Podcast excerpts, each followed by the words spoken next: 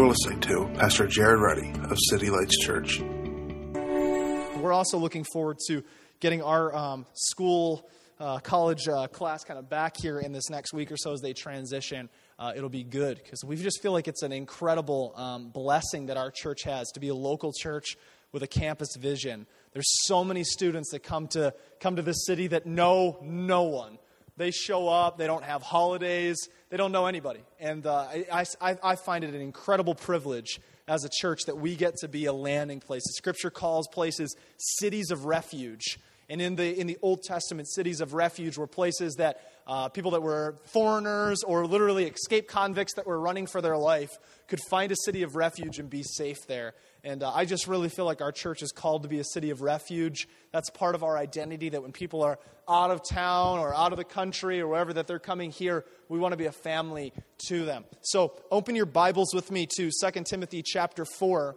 Um, I've got my, my clicker here. Uh, we're going to work through a text here this morning. We've been talking about what it is to live a spirit-filled life or a spirit-led life. I want to change up the pace a little bit this morning. Uh, this is just something through prayer during the week that I felt like um, God was just kind of leading us toward. So if you have your Bibles, Second Timothy chapter four, uh, and we're just going to work through this kind of briefly. Um, that's what I say, and I'm going to try to time myself to make sure this doesn't go too crazy. Um, not that it's all about that, but the mind can only handle what the seat can endure. So, all right. Second Timothy chapter four, Paul the Apostle writes, "I charge you in the presence of God and of Christ Jesus, who is the judge of the living and the dead, and by his appearing in his kingdom, preach the word. Be ready in season and out of season. Reprove, rebuke, and exhort with complete patience and teaching. For the time is coming when people will not endure sound teaching, but have itching ears. They will accumulate for themselves teachers to suit their own passions, and they'll turn away from listening to the truth and wander off into myths." Now, listen to me. Paul the Apostle, in the middle of his letter, because remember, Paul's writing in the middle of a letter here. We're in chapter four. So he's already kind of broken down a bunch of what he's saying to his son in the faith, Timothy. Timothy, the context of this, is a local church pastor. It's funny that you kind of run into Christians, especially in our culture, um, that are like, you know, I'm a, I'm a Christian, so like, are you connected to a church anywhere? Well, not really, not really, it's just Jesus and me. And it's like, okay, great, like, uh, let's chat though for a second. So what, what part of the Bible do you read? Um, well, I read the Gospels. Okay, so you read apostles who wrote to the church. So, uh, well, what do you read? I, re- I read Paul's letters. So you read pastoral epistles to churches. Well, I don't read the epistles. I read letters of John, which were written to churches. Well, I write, see, the, the entire New Testament. I, I just read the book of Revelation. It was written to seven churches. See, you can't escape. You can't escape the local church as a Christian. Now, I know that you're, oh my, oh my Lord, I don't want to be locked in here forever. Listen, I'm not saying that. I'm simply saying that our faith is not something that we want to divorce from Jesus and me in a closet. Personally, that scares me.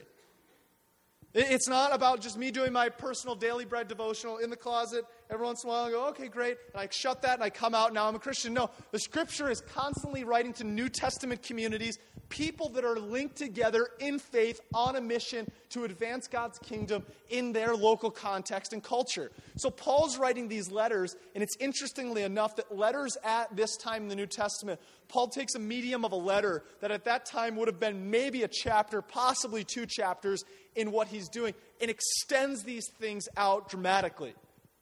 He takes a letter, and in the middle of this thing, I want you to see almost how abrupt this is. In the middle of his conversation, he goes, "Timothy, I charge you by the presence of God, by the, the God who's going to judge the living and the dead." Uh, I, I don't think we recognize how abrupt that is, that in the middle of conversation, because he's having a conversation through the Scripture, he just comes out and he goes, "I charge you." Have you ever been in an awkward conversation that somebody just comes out in the middle of something, and it, it, it doesn't really fit there? Paul, out of nowhere, just jumps out and goes, "I charge you in the presence of the God who will judge the living and the dead." It's kind of like, uh, okay, he's getting serious on here. What does he say to us? He says, "I charge you to be ready in and out of season to reprove, rebuke, and exhort with complete patience and teaching. For the time is coming when people will not endure sound teaching." They'll accumulate for themselves teachers who, this is kind of a strange phrase, who will basically, there's an itching of the ear, something that you want to hear. Will accumulate for themselves people that will tell them exactly what they want to hear, and then eventually they'll wander off into myths. It's amazing. Uh, today there's an organization called the Flat Earth Society. Has anyone ever heard of them? It's really interesting. The Flat Earth Society to this day believes that the earth is flat. To, and they are like staunch that the earth is flat. They've, they've, you know, they've got their breakdown and their scientists that it's into a disc. Now listen, if you believe in the flat earth theory, all right, that's that's one thing. I'm not sure how you handle space travel unless it's all a conspiracy theory. All I'm simply saying is that there are people today that still believe the earth is flat. Now you'll remember hundreds of years ago, the flat earth theory, everyone believed that. And in fact, it was really hard to encourage people to get on a boat and sail into foreign lands because why? They thought they were going to tip off the end of the world. That would have been quite the waterfall, I'm just saying.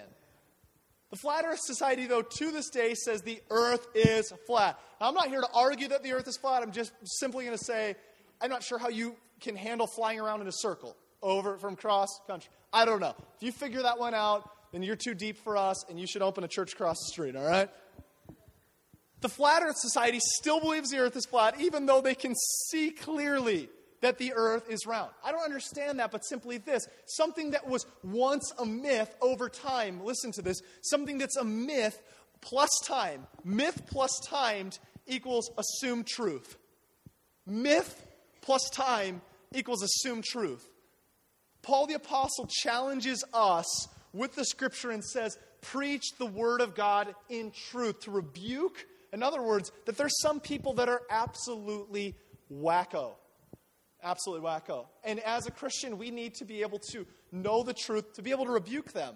Now, yesterday at our outreach, um, we were setting up our flyer, which was pretty cool, you know, our little banner, just letting the community know. And two people that I won't mention, we don't, no one knows them here, they cut out to go on to tell me that instantly, I mean, we're there in like two minutes. We haven't even like set spikes in the ground. And they're like, we just want to let you know you are going to hell. And I was like, oh, that's wonderful to hear, I guess. Uh, why is that? Well, we want to let you know you're, you're going to hell because you don't attend this type of church, and uh, and you don't do this, this, and this. And I was like, oh, I really appreciate your time. And then they got really defensive and really aggressive and started going crazy. And I was like, yeah, I really appreciate your time. Don't judge me. And I'm like, I said, I really appreciate your time. I'm not really quite sure how you heard judging. I mean, I think they kind of had a kind of like pretty, you know, calculated responses before we got to talk. So we thankfully ushered them on, and they just said, we just don't want you to go to hell. And I said, I really appreciate your heart towards me. And I said, um, I'll take my chances, all right? No, I'm kidding. Simply this, though. Now, there's ways to rebuke, there's ways to reprove, and there's ways to exhort. Because, frankly, the challenge that Christians have today, the challenge that we have today is taking something like this, that Paul says, I charge you in the presence of God who judges the living and the dead. We have the challenge of taking something that's so intense, and we tend to do one of two things. We either dumb it down and suppress it because we don't want to look like the guys that have the flyers and the banners. We don't want to be those people. So what we do is we try to pull it back in so that we begin to haze and soften the edges of Christianity to the point where it loses its power. It loses its power because simply now Christianity is nothing but Jesus is good for you, but maybe not for them. And I, I, I, I want to challenge us by saying this. In a postmodern culture where everything's just blah and blur, the scripture still calls to us this same response. In a culture that's absolutely obstinate against this. Now, the way that we go about this, how do I take the word rebuke and exhort, how do I take that truth and then bring culture here and somehow bring it over here without squashing culture? And how do I take the truth here and not bring culture to the point where I squash truth? This is the struggle that all of us live in everywhere we go, in our workplaces, with our families, with our friends. How do we assimilate the truth of God's word, which has not changed, and make that real without being offensive and or aggressive? Anybody? Not so much. All right. Well, I'm just going to preach myself, and let's just get a mirror here. I'd be like, man, you're great today. Everyone's like, oh, man, yikes. That would have been bad if you all would have got up and walked out. All right.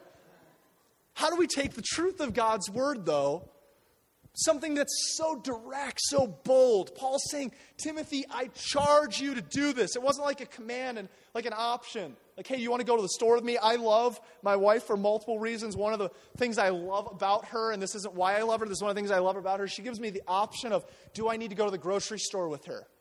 I love that. I am a terrible shopper. And Aaron now gives me the option, Jared, do you want to go shopping with me? And that used to be the option. Now it's like, hey, Jared, I know you're not going to go shopping, so you can do this. I love that. One day I was on the way over, Jesse said, Jared, I'm, I got to go shopping or do something, and you can either come with me or go over Jesse's. I looked at her and said, is this a trick? I said, are you, are you, what are you, what are you doing to me? Like, is this one of those things? Come on, you know what I'm talking about. This is like a setup. Are you going to say you can do it, and then I come home, and it's like, how could you choose that? So I'm, I'm testing the waters. I'm like, are you sure you mean I, I, I, this is a real option? This isn't like option A is better than option B. This isn't like, you know, I, I can really do this. She said, yeah, go ahead. So I went over to Jesse's. I said, he said, what are you doing? I said, I don't know. Aaron had to do something. She said, I had the option of either cleaning or cooking or something. I don't recall what it was. Or I can come over and watch. And I said, I asked her like four times. I'm checking out, are you sure that th- this is it? She said, absolutely. So I came home. Everything was, that was great. I was like, she didn't come back with it. You didn't do it. No, she was, she kept her word. It was great. There wasn't an option, though. It's not one of these things where Paul looks at Timothy and goes, hey, I'm giving you an option.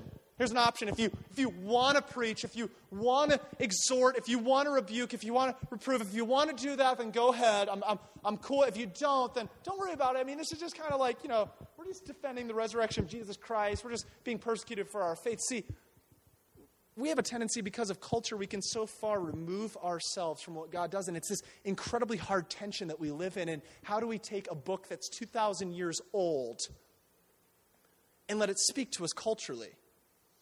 It's called contextualization. See, everybody does it, however, whenever. And maybe, see, most of the things that I'll, I'll, I'll just challenge you on this, that maybe you look at the worship music and you think it's a little too loud or whatever. I'm not quite sure. Maybe you don't like guitars or something like that, or people, whatever, raising hands or dancing or jumping, whatever. However, whatever your your thing is.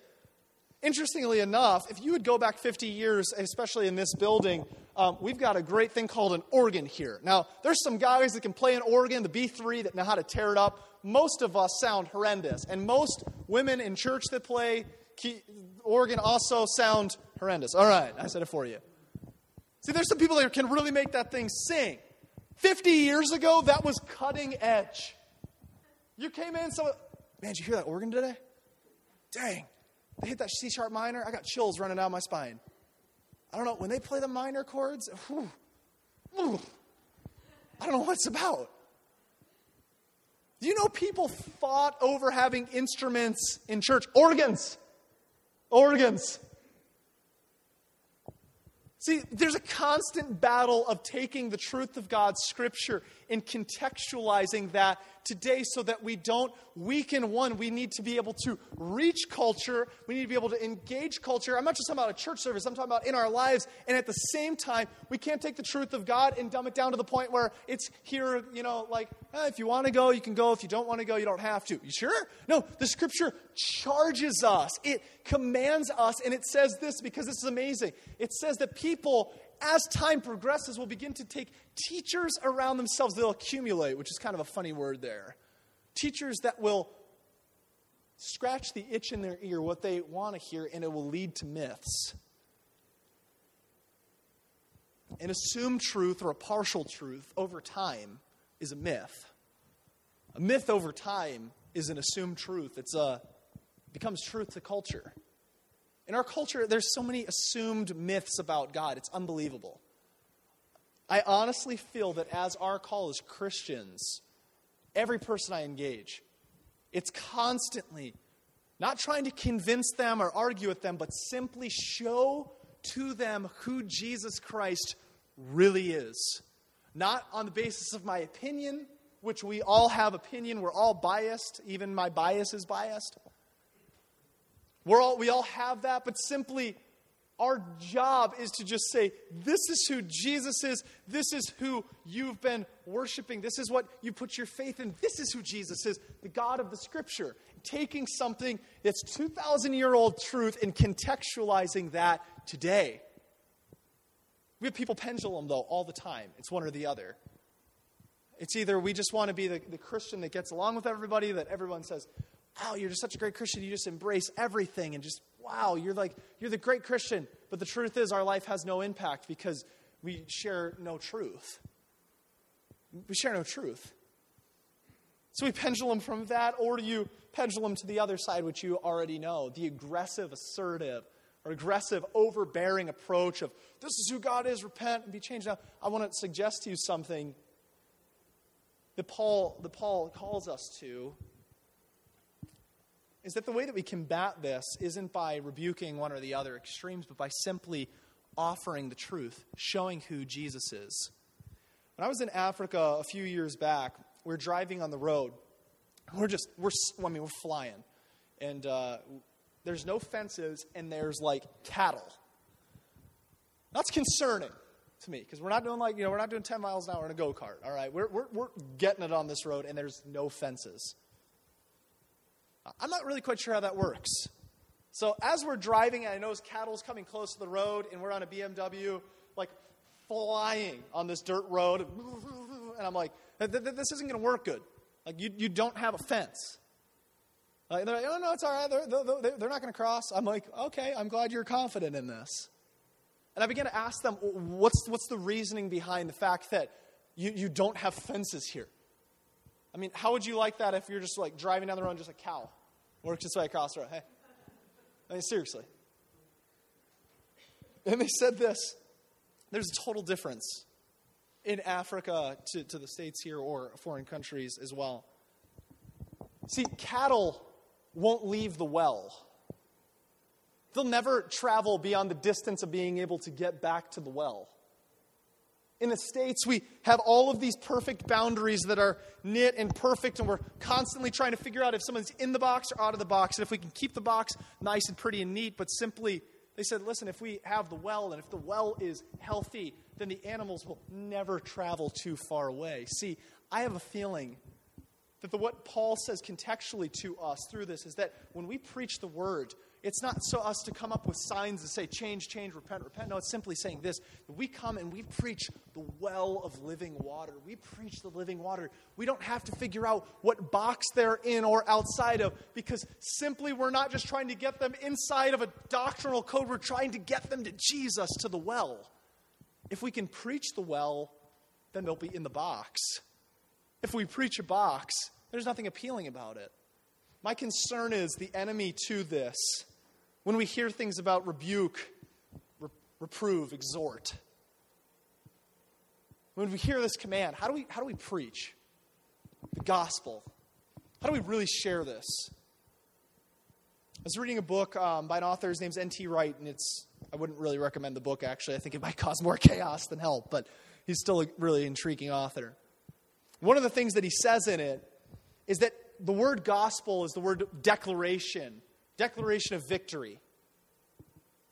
And when we preach the gospel, we've created this system very much so like medicine that you know you need to take but you don't want to take, but you know it's good, and if you take it, then it's going to be better for you, and if you don't take it, then you know you should have taken it. But N T Wright, in his book, he says this, that when we preach the gospel, it's the declaration of a victory that's already been won. The gospel's not asking people for their response. The gospel is the declaration that Christ has risen and conquered death. He's risen and conquered death, and we simply preach and proclaim the fact that he's conquered death, hell, and the grave through his perfection in his life. Because he was fully God and fully man, all we do is preach the gospel. That's it. And God renders the response of people's hearts. See, but unfortunately, we flip these two things around and we say that if we can condition people's hearts to respond, if I can get somebody to respond. So we simply begin to create formulas. And maybe you've seen this, and I'm not fully against it. I'm ninety-nine point nine percent against. I'm kidding. No. I'm not fully against this, but simply this. We begin to reason with people that you're a bad person and you need a Savior, and you need a good God. And it's not that that's bad. The law does show us that we need a God. But at the end of the day, the law can only show us that we need something other than ourselves. See, we all know we're broken. We all know we need something, and people around us all understand that. But if we're not careful, we'll take a command like this, which tells us to preach the word. And rather than preaching the finished work of Christ, we'll begin to preach just another gospel of moralism, a gospel of try harder, a gospel of give more, work harder, pray more, do whatever. And we begin to exchange the victory of Christ's perfect obedience for your strict human obedience.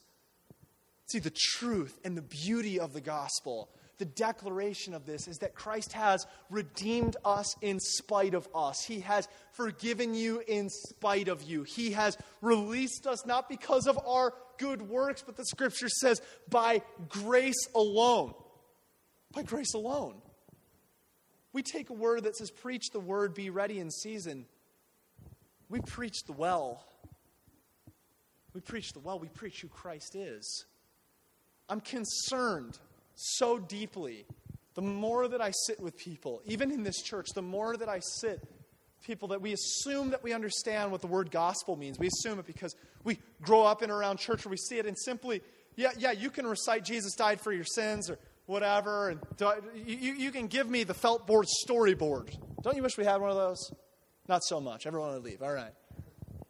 You you you can break down the felt board for me.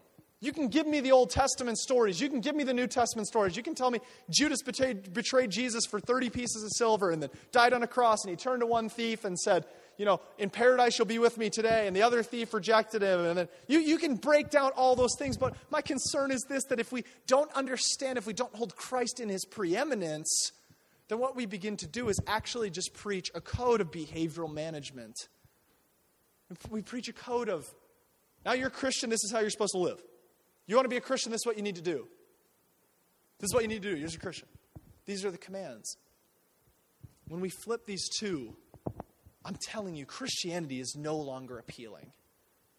There's nothing appealing about, if you do this, you'll be righteous. That's just like every other religion. There's no good news in it. It makes you your own savior. It makes you the person that redeems yourself. If I can do this, I'm saved. And see, when we begin to preach grace like this, when we begin to preach the victory of Christ, our instant response is, are you saying that we can go do whatever we want?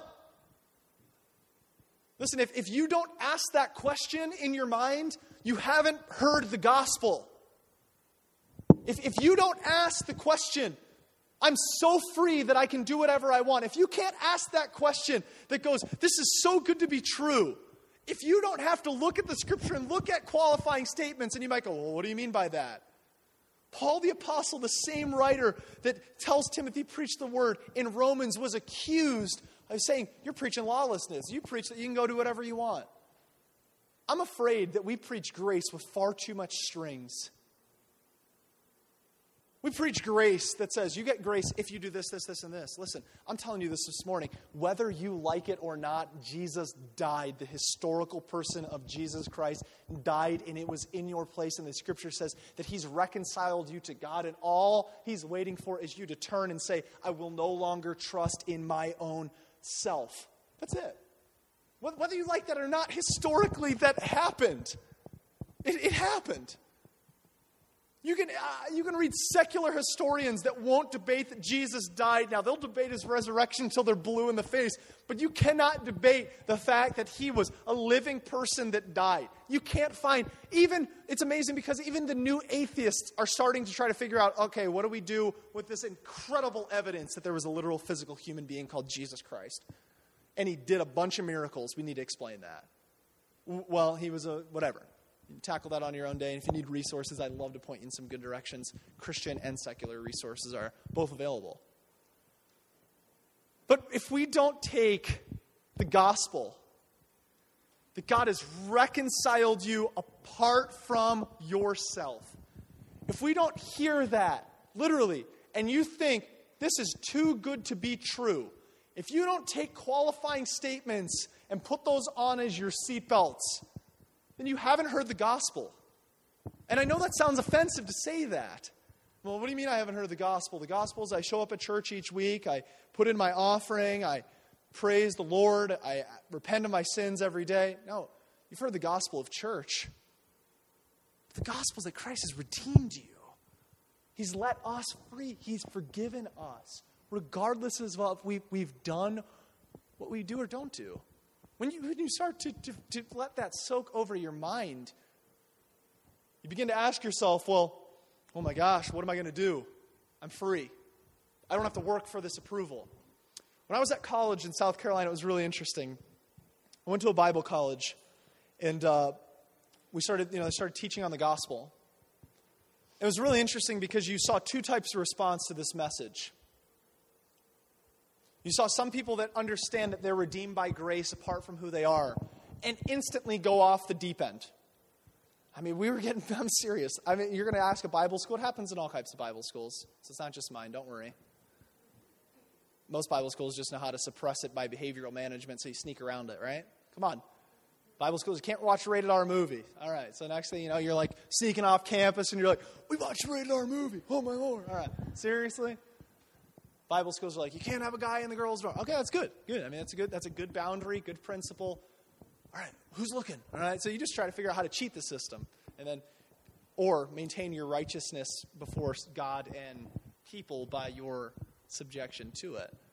See, when you really hear the gospel and the fact that Christ has reconciled you regardless of your works, it causes one of two responses.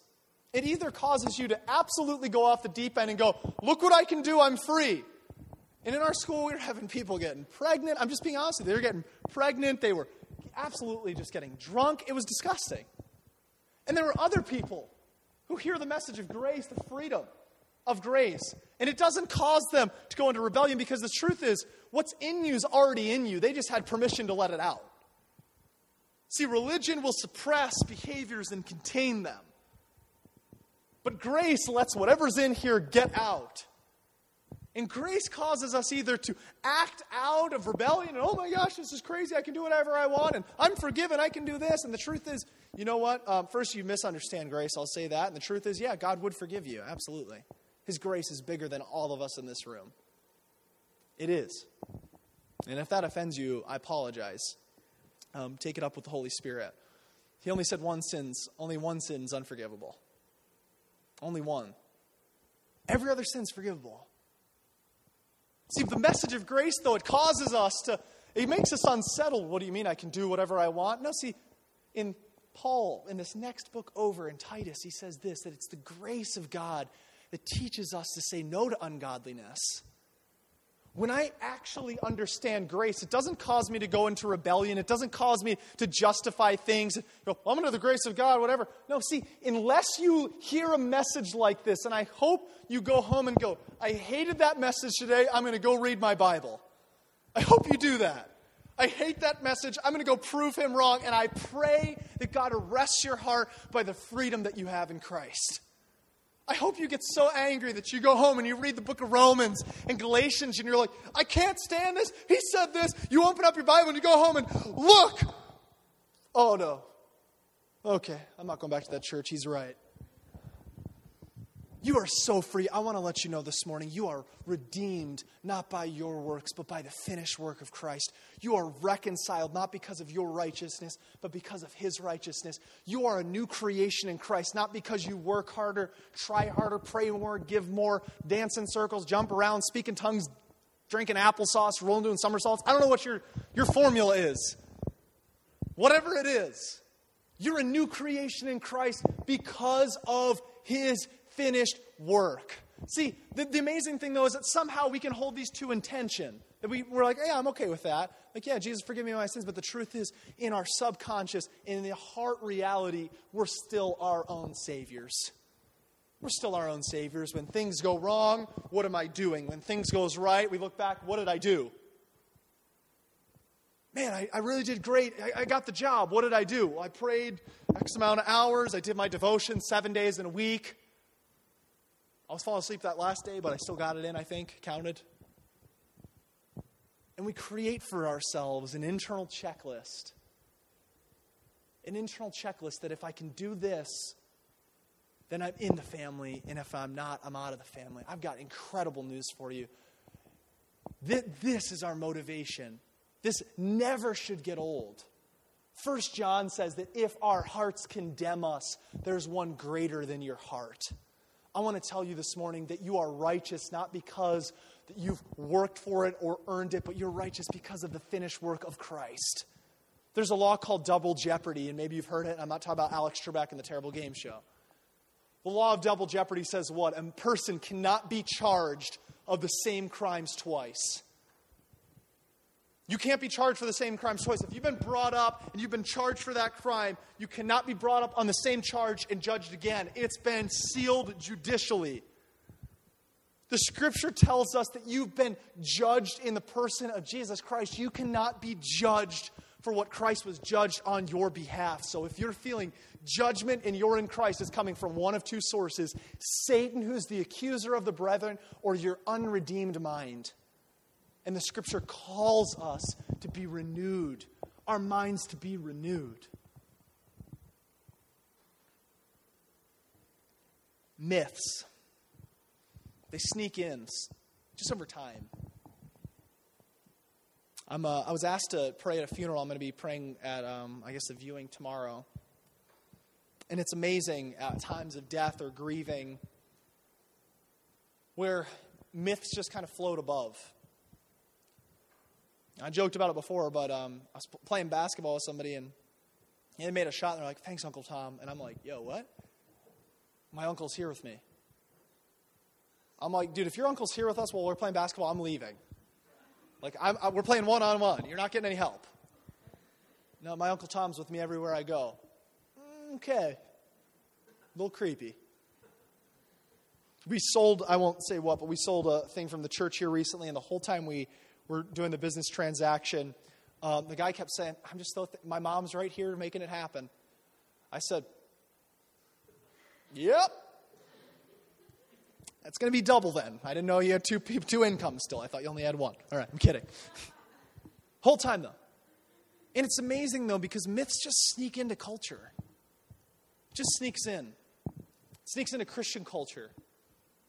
If you turn on Christian television today, everything is about, if you buy this, you'll get the secret to success. If you buy this C D, you'll get the holy water and the green napkin that you wipe on your arm and chug the bottle of water. I can't do that, all right? I'd love a handkerchief. I'd feel awkward wearing one, just being honest. If you if you, if you buy this, if you get this, if you subscribe to my C D, if you pull on this, then you're going to finally have what you've never had. You're going to get it. You're going to have the answer. You're going to escape your humanity is what it really tells us. You're going to be able to escape this. If you just buy this C D, if you just attend this conference, if you just do this, and you know what? Let me let me just say this. That's something in us that's a weakness that we have to turn to Christ, because when you're young, if it's just if I could get to middle school, and when you're in middle school, if I could just get into high school, if I could just then in your high school, if I could just be a senior, then when you're a senior, if I could just get to college and get a job and a car, and if I could just get a car, then if I could get a better job, if I could get a better job, I could have more money. If I could get a wife, then I could have more wives. I didn't say that, all right? If I could just have a little bit more that's just always out of my reach, if I could just have the next thing. It's just that. And the amazing thing is, myths slip into Christian culture to the point where you hear constantly, we are bombarded by marketing messages and even Christian marketing messages that try to preach a gospel other than the finished work of Christ that says, if you do this, you'll get more. And if you don't, if you don't buy this Isaiah sixty-six prayer book, then you're not going to be close to God. But if you give the biggest offering then right now to my ministry that's going to my needy children at my house. Sorry, you ever notice that? This is going to hungry people, including myself, all right? You got to love it. And you know, the truth is, we're trying to fix a problem that Christ has already came to fix. We're trying to find satisfaction and approval and justification and righteousness and empowerment. Everything that we're seeking, everything that we long for, the better job, the more money, the hopefully not more wives, the, the wife, the, the kids, the cars, the helicopters maybe you're into. I don't know what your deal is. Whatever you're, you're into, if I could just get signed by that record label, if I could just have my art displayed, if I could just do that and see, listen, th- those things aren't bad. They're just never going to satisfy you. They're just never going to be the thing that goes, yes, I got it. because the excitement's great, but I got I got got a great news for you in case you're ever mad. Keep this in the back of your mind. The human body can only handle one emotion for seventy-two hours straight before your body gives out. seventy-two hours. So if you're ever really mad, give it three days and never send emails. That's also bad. Okay, I'm just letting you know. I haven't done it, but just don't send emails in anger, all right? If you're that person, just stop now. It's going to get you in a lot of trouble. Right? It does. If you're fuming mad, seventy-two hours. See, new human body can only get so excited about something so long. New feels good. You get your new shoes, your new whatever. I don't care what you like. Whatever it is, something fun. It feels good. So you drive off the lot and see that the new model came out last week. The car, I hate that. The car dealers are like, biggest sale of the summer. I feel so bad for the guy that bought the car last week. All right, no one ever thought about that? This is, the, this is the biggest event of the summer. The guy's like, dude, I bought it like two days ago. Can I get it on that? No, sorry. The biggest event was this week. Seriously? See, new is always more. I'm afraid in our culture where Christianity is and where it's going is that we'll continue this pendulum of either being overly aggressive or totally suppressing it. It's something that we have to confront, and we can't we can't run away from. We have to figure out what we're doing with this thing because it's it's before us whether we like it or not. We can't suppress this. We don't want to be aggressive with the truth. We simply want to preach that. Your job in your workplace, around your family and your friends. It's interesting that he holds both of these together, to preach and to rebu- rebuke, reprove, and exhort. People are already coming to you asking questions, and all they want to know is the truth. Something's in us is seeking that. There's echoes of the gospel everywhere. They can hear it. And our job as believers is to simply be grounded in the truth of what Christ has done and make that applicable today. Amen? All right, part two of my message now. Open your, I'm kidding. We're going to just close this morning in worship. If I could have Kenny come forward and the, the band.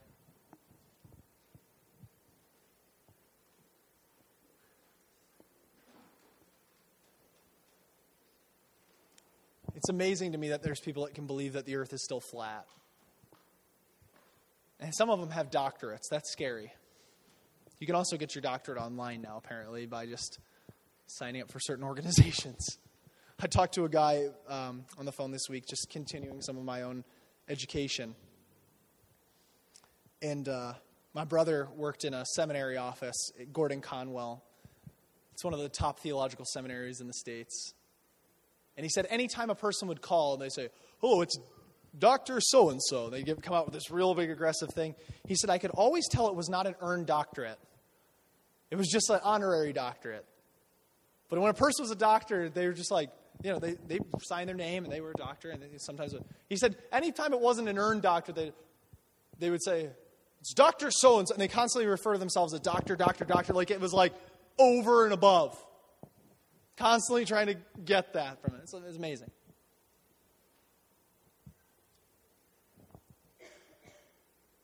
This morning we worship God. Can we stand together? We have to take the truth of God's scripture this morning and let it apply to our hearts. Not because we deserve it, not because we earn it. And maybe today I didn't preach grace extreme enough, and I apologize.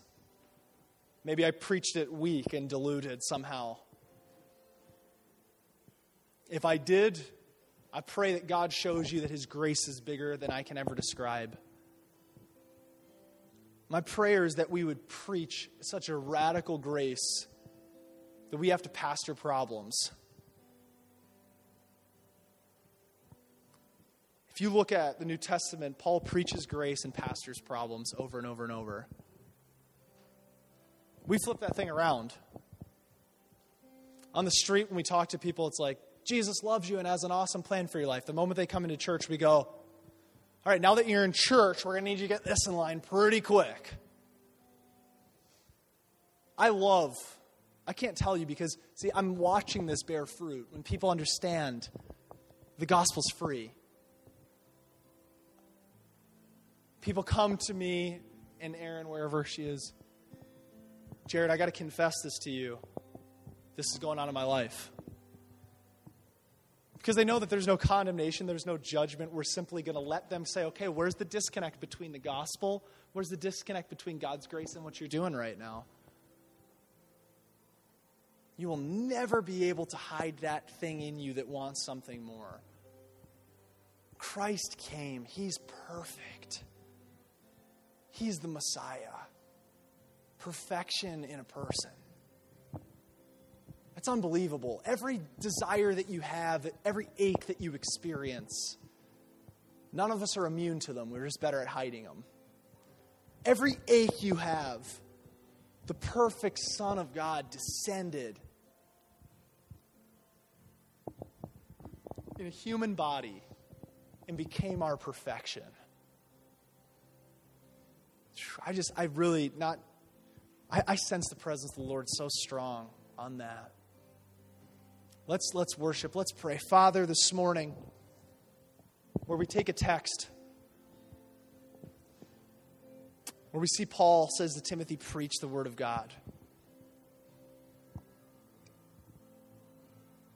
Lord, we, we want to preach the word of God. We want to rebuke and reprove and exhort. Lord, I pray that this morning this grace message would be so radical that it causes us to go to the Scripture, to seek it out for ourselves. That we've been forgiven, we've been set free. Jeremiah twenty-nine eleven, the Scripture says, I know the plans I have for you, plans to prosper you, plans for future and a hope. It's amazing in that text. It's like God's letting you listen to a conversation he's having with himself. Why on earth would he say, I know the plans I have for you? He's letting you hear the message that he's having with himself. He's having a conversation with himself. He's saying, I know the plans I have for you, and I want you to overhear me. This morning, God is letting us overhear him. I know the plans I have for you, plans for a future and a hope, to prosper you and to bless you. God's letting you overhear through the Scripture. Just let that speak over your life this morning, that this the Scripture is a declaration that he's letting you overhear. Lord, we love you. We worship you this morning in spirit and in truth. In Christ's name we pray.